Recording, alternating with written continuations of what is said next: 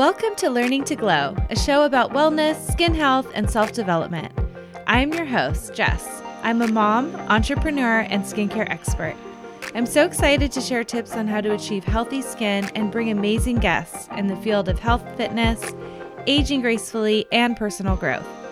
Let's explore all different ways we can take care of ourselves as women, both inside and out, to truly shine.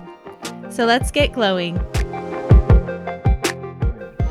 Hello, and welcome to Learning to Glow podcast. I am your host, Jess, and thank you so much for being here today.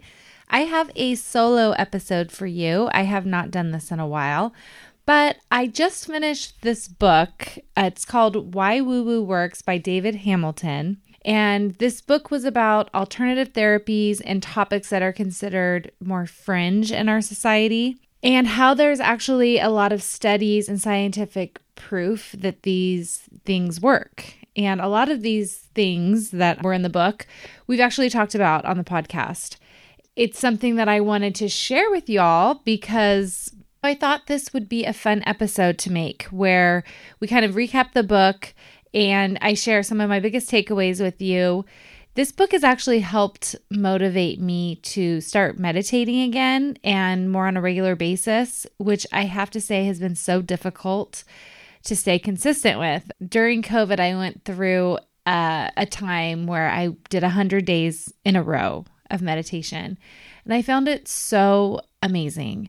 And life gets in the way, and meditation I find very difficult to begin with. But reading this book, and this is one of the topics I'll discuss today, was very motivating. And I was like, you know what? I'm going to get back into this. I'm going to start doing it again. And I feel like I'm sure more than just me has a struggle with wanting to do not only just meditation, but things that we know are going to maybe help us in one way or another. And sometimes it's nice to get that little push to say, okay, I know that there are these many benefits. These are things I'm working on in my life. And because this helps with whatever benefit, it, depending on what the topic is, I'm going to start doing it. So that's what today is going to be all about. Before we do that, I just wanted to share that I do have a special offer to all of my podcast listeners. If you have not heard my frequently asked questions about skincare and skincare routines, if you haven't heard that episode, I'll link it in the show notes. But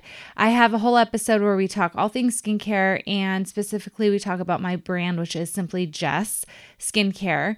And I am still offering a 20% off coupon code. You just use the coupon code podcast when you check out. This is good for people who are even current clients of Simply Jess, you can go ahead and use that as well. And definitely for new people, if you want to try out the line or if there's something that you're interested in, um, take advantage of that 20% off of your entire purchase. You can also send me a message if you have questions as to what is great for your skin and your skin type and what's concerns that you have. You can send me a message on Instagram. I'm at Simply Jess Skincare, or you can send me an email, which I'll leave in the show notes. So, why woo woo works? The first chapter I wanted to discuss was all about meditation and the amount of studies that prove how effective meditation works on so many different areas of our lives it was insane to me.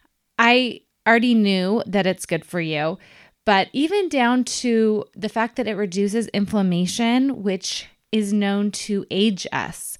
So, lowered inflammation, longer life.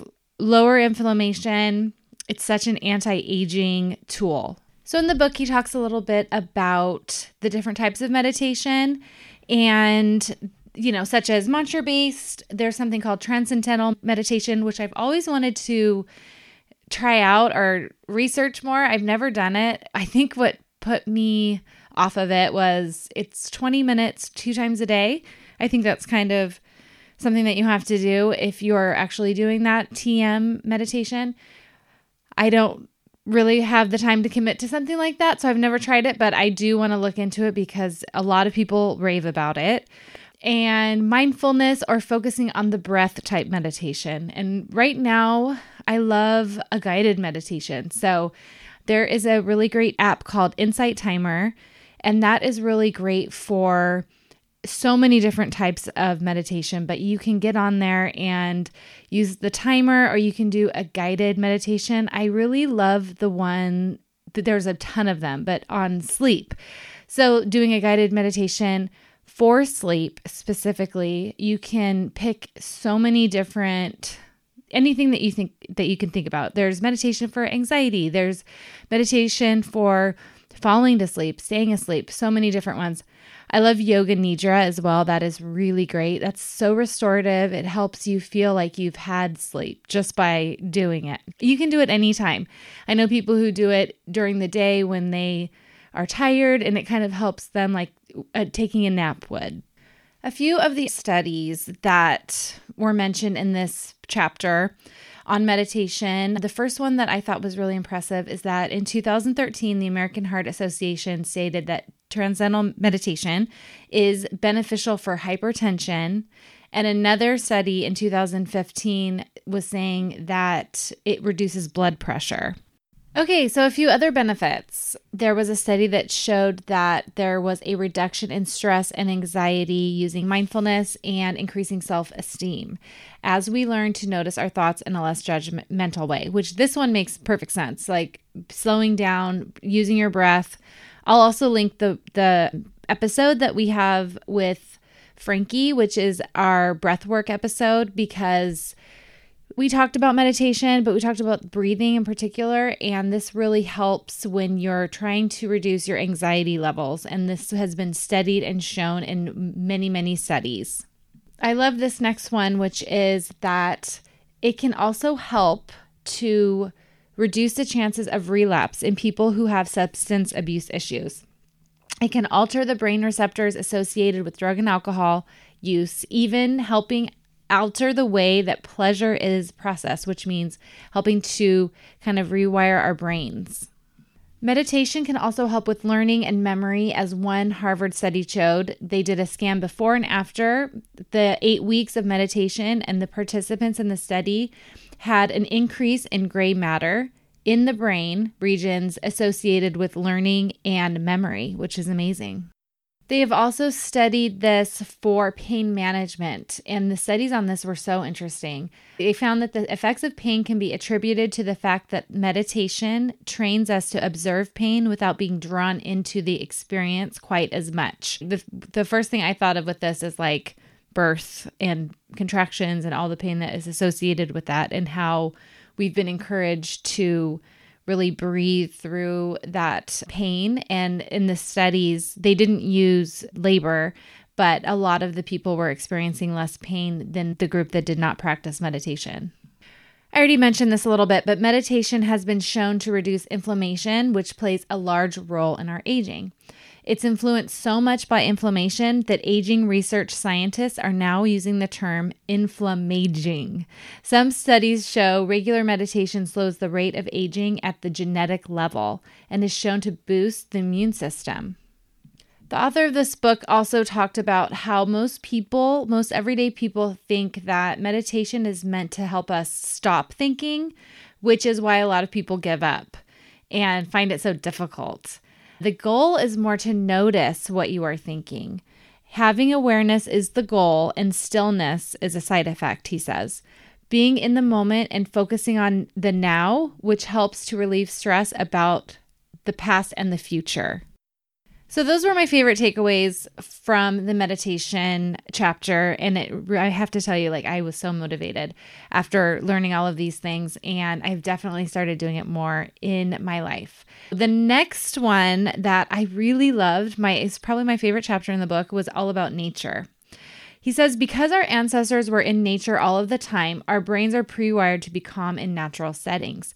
So even looking at a screen of nature can produce a calming effect. Even listening to nature sounds, you don't have to actually be outside hearing real birds for the calming effect of nature to take effect. He talks about how nature is restorative and that treatments that take place in nature can promote rest and rejuvenation. And this made me think of when you see people doing outside yoga or outdoor yoga or Tai Chi in the park Also, it made me think of the Detox Cottage, which is Dara, who was on the podcast, her amazing facility in San Diego is so beautiful. And it's literally her backyard is so stunning and full of nature, plants everywhere, fruit trees, and all you can hear is the birds and the bees and it's just part of her vision because she knew that this nature piece is very instrumental when it comes to healing and healing the body, which is what she's doing at her facility. So I love that in the recent years there has been many studies that have looked into the effects of adding in nature in sterile environments like hospitals for that reason, for the healing reason. And there was a study conducted by researchers at Kansas State University. This was in the US, and 90 patients who were recovering from an appendectomy were randomized into hospital rooms with and without plants. Those who recovered in the rooms containing plants needed fewer analgesics for pain.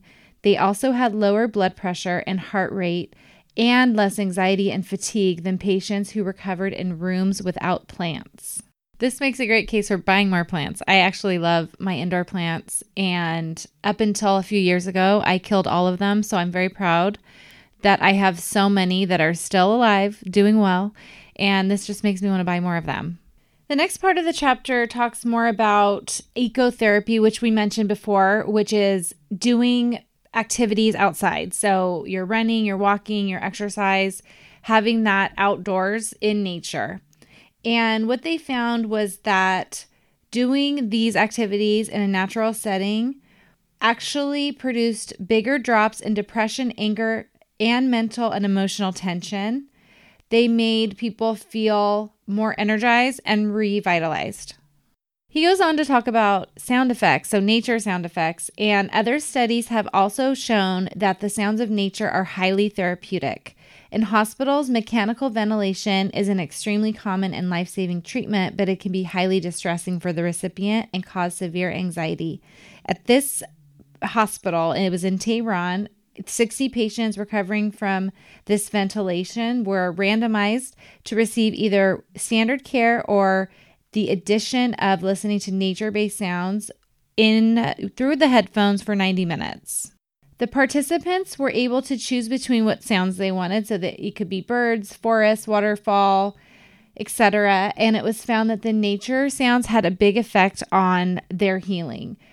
While listening to these sounds, during and 30 minutes afterward, the patient's anxiety levels dropped, along with their agitation levels and their blood pressure. This is another thing I did during COVID is I bought a bird feeder in my backyard because I wanted to see the birds and they're so cute and I wanted to see them eating, but I never really thought the sound of the birds could be this amazing and just going outside and listening to the bird noises is obviously a relaxing thing, but it's something that I didn't start doing until post COVID. And I can definitely agree that I didn't know until I read this book how beneficial because of these studies, but it makes perfect sense to me.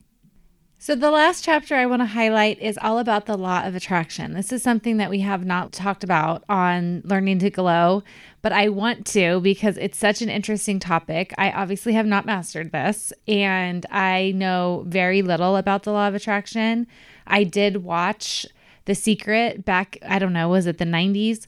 when it came out and I thought it was great, but I didn't. that's as far as it went.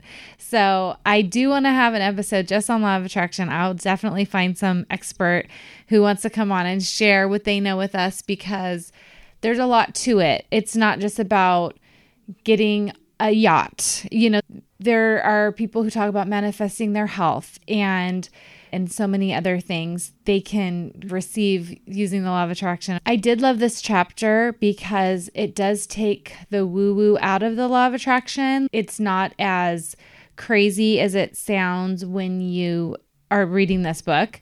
And there's a lot of good information in it. He talks about how our beliefs shape our experiences to a degree. And if you believe you can do something, you'll actually fare better than if you believe you can't. He mentions The Secret and said that the law of attraction was made popular by this movie and it was saying that we can attract whatever we want to focus on.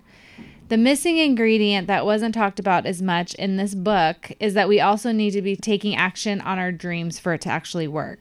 And also on the flip side, we can attract things in our lives that we do not want by focusing on them, even if it isn't conscious. So the point here is to be aware of our thoughts, which can be really hard to do, but to be conscious of what we're thinking so that we are attracting what we do want and not what we don't want.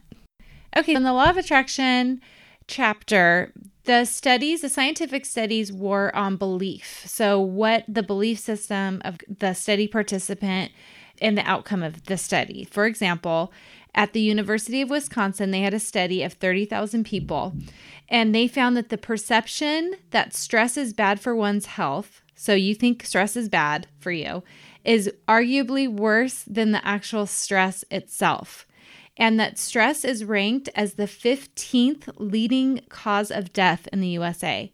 And that's behind, just behind hypertension and Parkinson's disease. And this was the craziest part being highly stressed and believing it's bad for you to be stressed increased the risk of early death by 43% compared to when having the same amount of stress but perceiving that stress is good for you. In the same study, the death rate among one group of people who experienced only a small amount of stress was higher than it was among a group of people who were highly stressed because the low stress group believed that stress was bad for them, while the high stress group believed that stress was good for them. I definitely want to learn more about this. The rest of the chapter, if you are interested, is really good. He talks about the butterfly effect and synchronicity, which I find really interesting. So definitely check out this book if you find this interesting. There's so much more to it. There's so many other chapters that are really interesting about how these things like Reiki, for example, are considered very woo woo, but there are definite scientific studies that prove that there are benefits to doing a lot of these things and incorporating them into our lives. So I hope you enjoyed this little recap. I'll definitely link the book in the show notes. And I had a lot of fun doing this because I I've just found it so interesting that I had even mentioned it in previous podcasts and I'm like, we need to do an episode about this. I want to do a lot more reading this year. My goal is to get more nonfiction reading. I already have a couple books coming up that I am so excited to read. And I've been terrible at reading as much as I want to, but there's so many things out there that I want to get a hold of. So my goal is to do it more. And if you guys have any great books you recommend, send me a message. I'd love to hear. I'm always looking for a great new book. And don't forget, if you'd like to try Simply Jess, that code one more time is just podcast in the checkout for 20% off the entire order.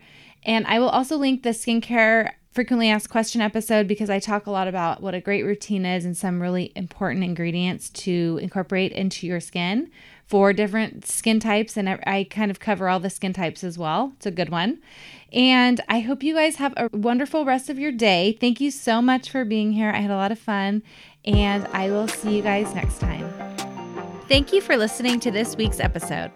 Please subscribe and review so we can reach more people who want to learn to glow alongside us. See you next time.